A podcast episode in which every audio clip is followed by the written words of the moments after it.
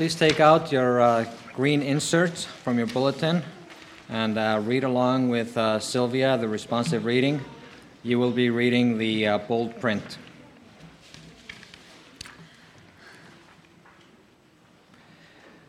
The Lord will surely comfort Zion and will look with compassion on all her ruins. He will make her de- desert, deserts like Eden, her wasteland like garden of the Lord. Joy and gladness will be found in her, thanksgiving and the sound of singing. Listen to me, my people. Hear me, my nation. Instruction will go out from me. My justice will become a light to the nations. My righteousness draws near speedily. My salvation is on the way, and my arm will bring justice to the nations. The islands will look to me and wait in hope for my arm. Lift up your eyes to the heavens. Look at the earth beneath. The heavens will vanish like smoke. The earth will wear out like a garment and its inhabitants die like flies. But my salvation will last forever, my righteousness will never fail. Hear me, you who know what is right, you people who have taken my instructions to heart. Do not fear the reproach of mere mortals, or be terrified by their insults. For the moth will eat them up like a garment, the worm will devour them like wool. My righteousness will last forever, my salvation through all generations.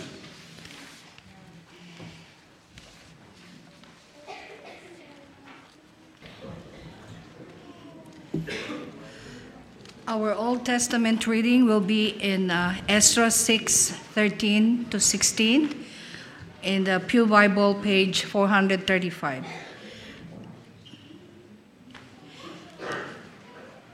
Then, because of the decree King Darius had sent, Tattenai, governor of Trans Euphrates, and Shethar Bozenai and their associates carried it out with diligence.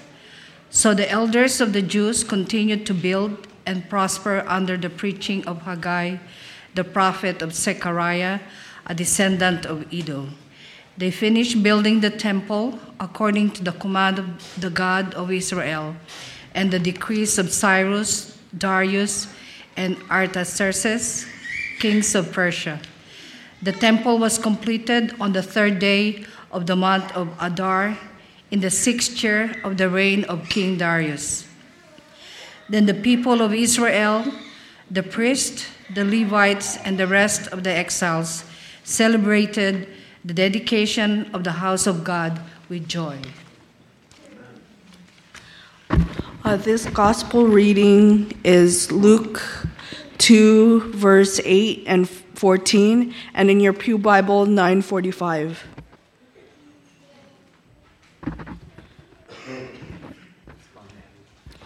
And there were shepherds living out in the fields nearby, keeping watch over their flocks at night. An angel of the Lord appeared to them, and the glory of the Lord shone around them, and they were terrified. But the angel said to them, Do not be afraid.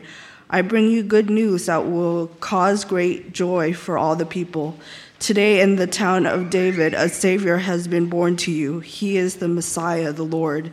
This will be a sign to you you will find a baby wrapped in cloths and lying in a manger.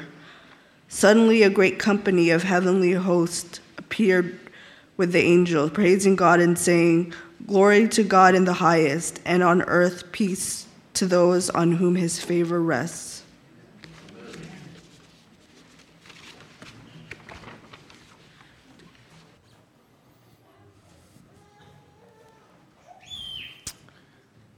So you have this passage in Ezra, Old Testament, post exilic. That is to say, Israel had already been taken into exile, and this was over now. They were back in Israel. And we have a story of a construction of a temple. Fast forward to the modern time. If you go to Jerusalem today, and I would love to take another group, so let me know if you're interested. If you go to Jerusalem today, there's the thing you've all heard of called the Wailing Wall or the Western Wall.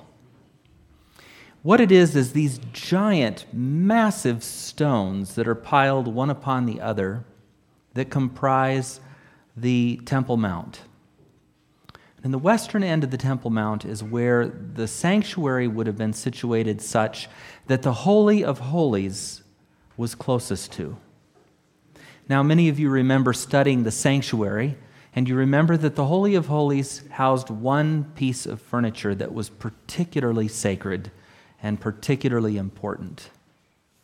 It was gloriously crafted, gold covered, polished. It had a mercy seat, they called it. And over the mercy seat were the wings of cherubim folded and enclosed. It was a magnificent piece.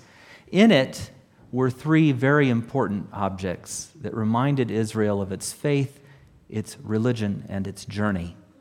One, of course, was the Ten Commandments, carved in stone by God's own finger. One was a jar, a vessel, that contained manna, so that those who worshiped could forever remember God's provision it gives added meaning to the words Jesus utters later in his life I am the bread of life. The manna in the wilderness that sustained them through that time was more than physical food. And then there is the rod of Aaron, which not only, along with the rod of, rod of Moses, did some interesting tricks, but it actually resurrected, if you will. It was a dead piece of wood that was used as a staff that was caused to come to life and blossom again. And in this piece, we see the foreshadowing of something incredibly meaningful, hopefully, to us all, and that is resurrection life. Something very beautiful. What Israel treasured most of all in the Ark of the Covenant was not these three incredible treasures and markers, or even the craftsmanship of the object itself, but it was the very sacred presence of God dwelling there. The Shekinah, the glory. The glory that hovered over the mercy seat.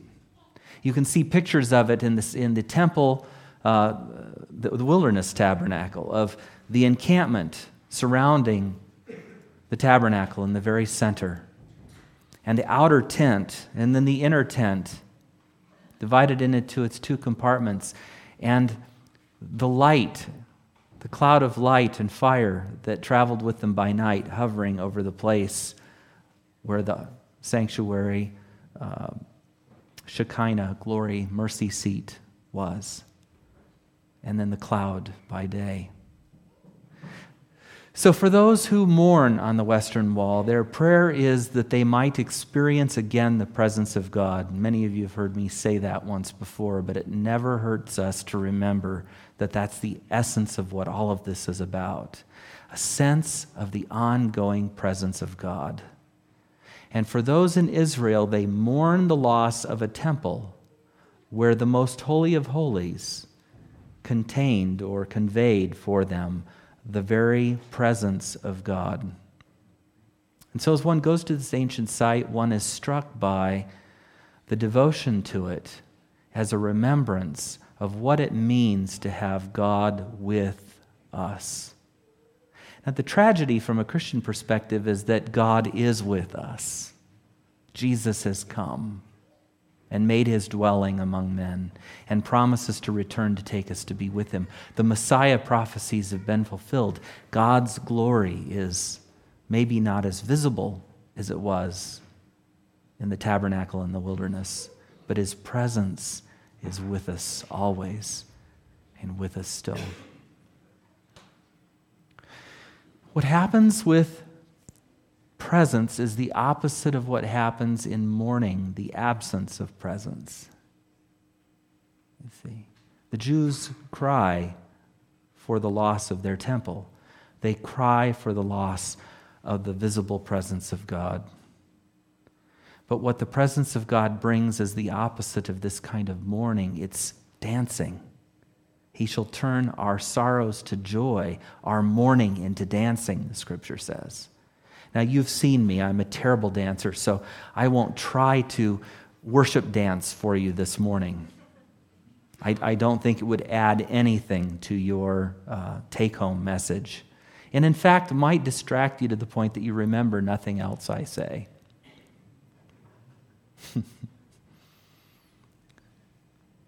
His presence is a place of joy. So, as we read this story, and there's, you, you need to read the whole thing. I, have preached on Ezra before, um, a long time ago. I'm sure those, those stories are on archive. But if you would like to just go back and reread it for yourself, you'll discover uh, amazing historical facts.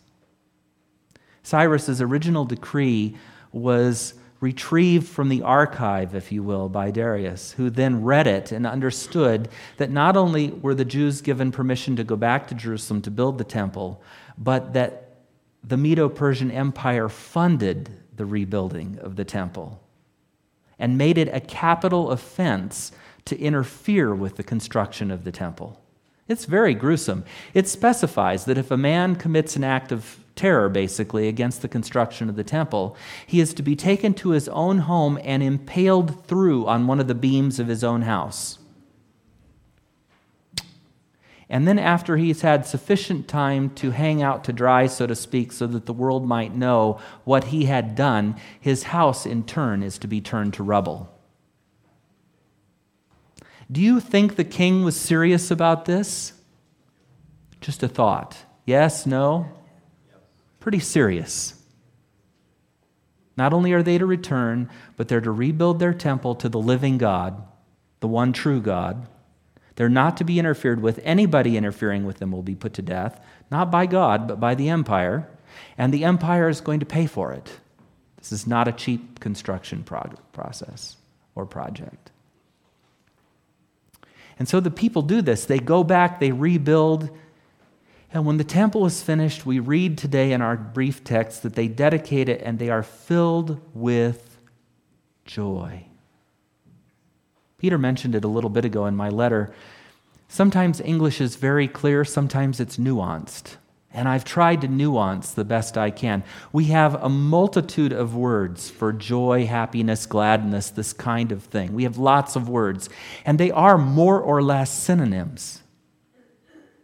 If we are to nuance them, though, I think there's something really powerful about this word we so underutilize in the English language today joy. You see, when we wish somebody joy, we're not just wishing that they be happy at some level. We're not talking about um, life, liberty, and the pursuit of happiness, such as we define it when we talk about joy. We're not talking about contentment. Many of us experience contentment, which is a wonderful thing and a spiritual gift all of its own.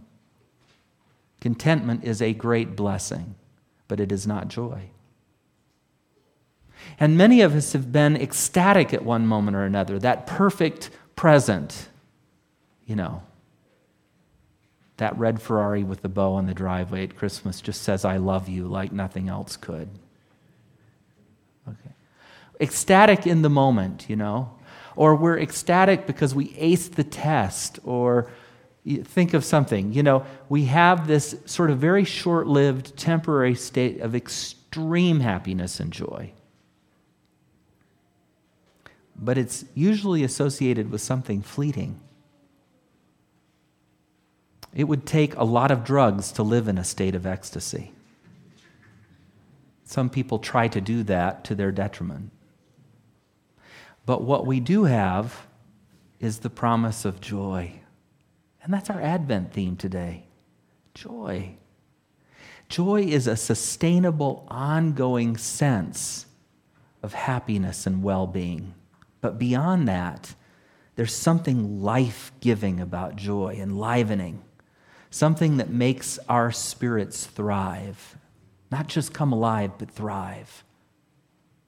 And so, in the presence of God, as, it, as the temple is completed and furnished, and everything that was stolen by the Babylonians returned to the temple, all of the silver and all of the gold, the chalices, the tablewares, the furnishings, all these precious things as they came back to the temple of God and the glory returned. Israel had cause for joy because their God was with them and had come. And we fast forward to Luke, this incredible story. They're minding their own business out in the fields, doing what shepherds do. I think it's got to be the world's most boring profession, but according to something I saw, and I have terrible referential memory, but something I saw recently, the claim is that the oldest man on earth is 134 and still tending sheep. They showed his picture. It was remarkable. I would like to think that's true. I would like to think that humans could live to 134. That's pretty cool, especially if they're still out tending sheep. So there must be something about the profession to recommend it to the rest of us. It can't be all stressful and bad. He seems to have done pretty well on that. And those mutton, lettuce, and tomato sandwiches didn't hurt either. So here's a guy who tends sheep who's lived a long life, but out in the quiet of Bethlehem's hills, and it would have been very quiet then and in the dark, suddenly we have these dazzling lights and appearances. It was quite a show. Certainly something they were not expecting and not accustomed to. And not only are they startled, I think, from the text, but I love the King James, which simply cannot be replaced in this instance. And I do apologize for the Old English, but it, as my wife has pointed out, it carries uh, a power that the New English just cannot. It doesn't say they were terrified, we use that a lot. It says they were sore afraid. Don't you love that? Okay, you don't. That's fine. I'm something of a word guy, I guess, so there you go. Sore afraid. When was the last time you were sore afraid? I don't know. I mean, the, the, the comedy equivalent of that in modern times is the puddle gathering at your feet. Terrified which tells us something about the brilliance of the heavenly hosts, something about the majesty and fearsomeness of angels. They have to tell the shepherds, hey, it's okay. We bring good news of great joy. Great joy. This is going to change your life. This is going to change the way you think about everything. This is going to change the way you live. This is going to change who you are and what you care about now and forever. For unto us in the city of David is born this day a Savior, Christ the Lord. You'll find him wrapped in a manger, wrapped up in grave clothes. You'll see him there. And the shepherds check it out. They go to the place and they see the child, and life will never, ever be the same. They're changed. They're changed. A song has been sung that can't be unsung. Its echoes ring through all the ages. Forever and ever, the sound goes out. Glory to God in the highest.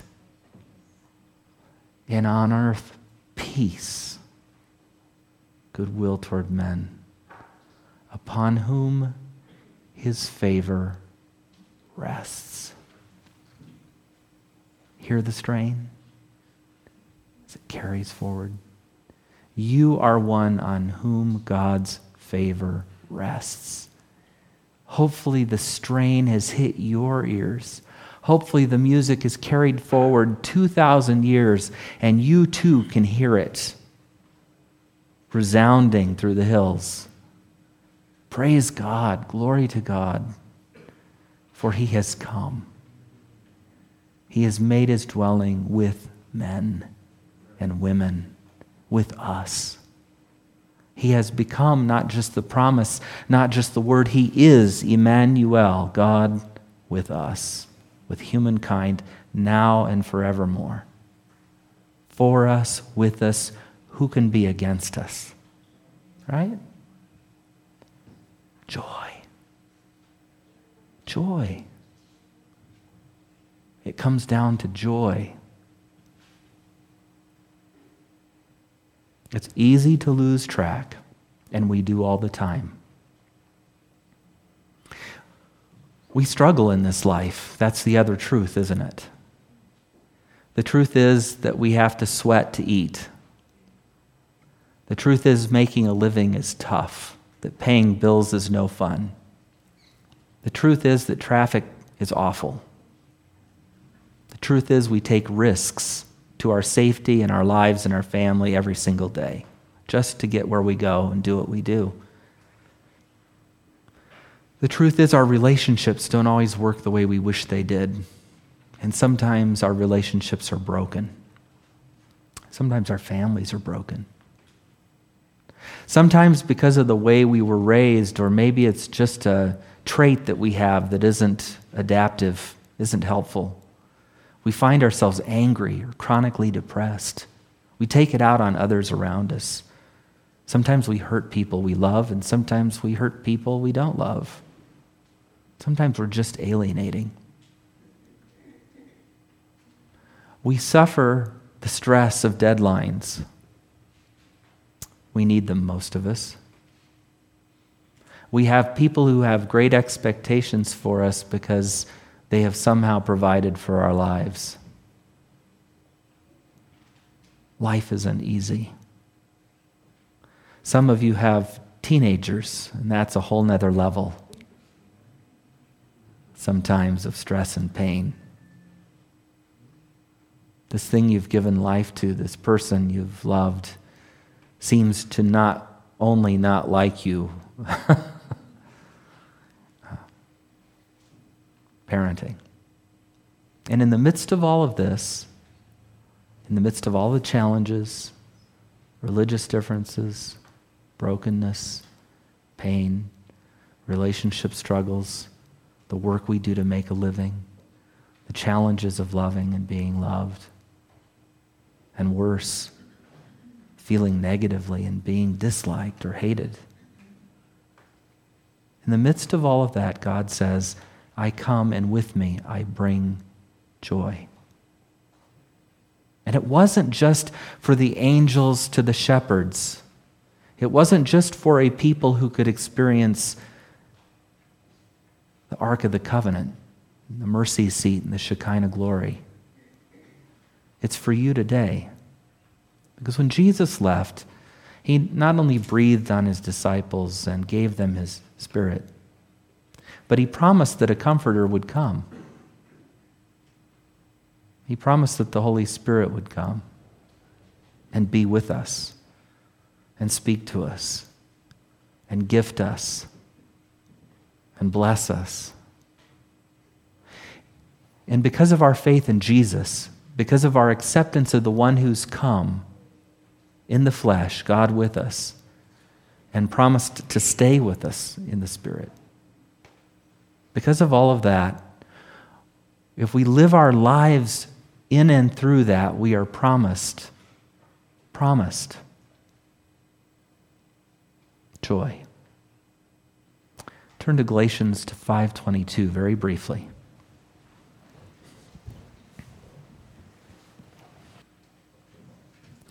Verse 19, Paul outlines some of the challenges that we all experience, some of the things that happen out of our sinfulness.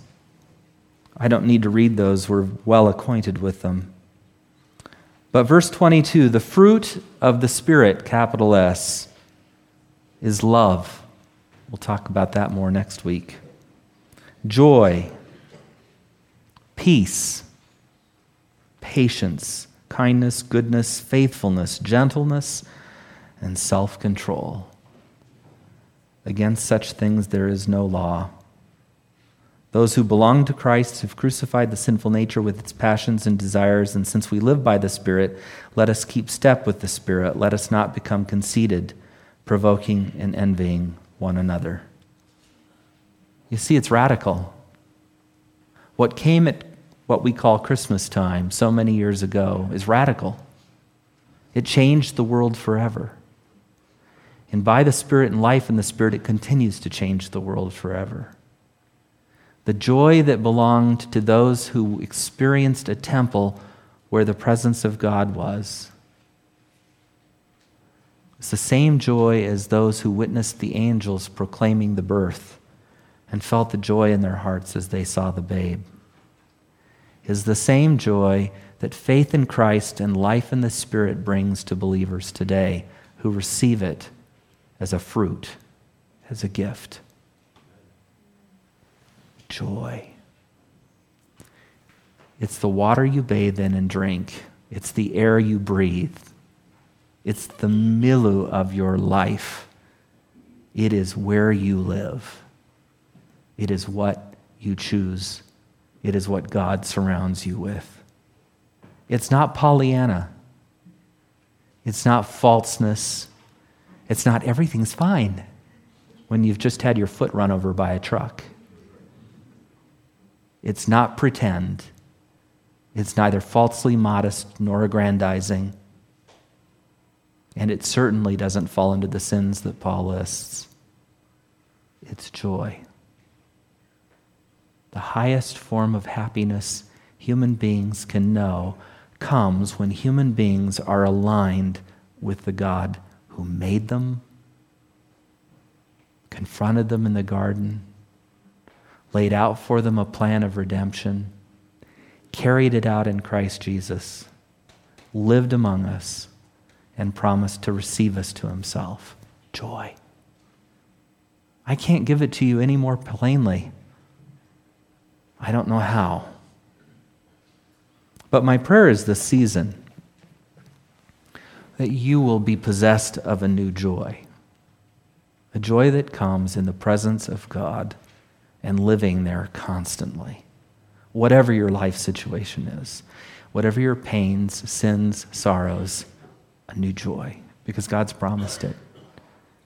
It's the fruit of your choice to believe in and follow Jesus and live life by the Spirit. Let's pray. Lord, this season, more than anything, we would accept your joy. We would take that on as the way we would want to live our lives.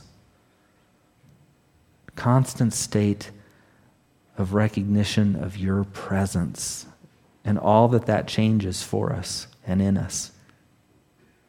For we would be completely yours now in this season and forevermore. Be with us over the next months as we journey through your life, your passion, your pain, and your death and resurrection. For we make that journey with you as your followers. These things we ask in Jesus' name. Amen. The deacons are now going to service. It is year end, friends, so I would just make this plea. Your church exists and thrives by your generosity. Conversely, it suffers, it bleeds, and ultimately dies if you're not interested in sharing your resources with this community. Ultimately, it suffers and dies if you have no time for this community. Ultimately, it suffers and dies if you don't care about your brothers and sisters here enough to serve them and with them to serve the world. So please be generous. Thank you. And now may the grace of God, the presence of Jesus Christ, the gift of the Spirit, May these go with us now and forevermore as this great song carries through the ages. Glory to you, God, in the highest, and on earth peace, goodwill toward men on whom your favor rests. For this we thank you. Amen.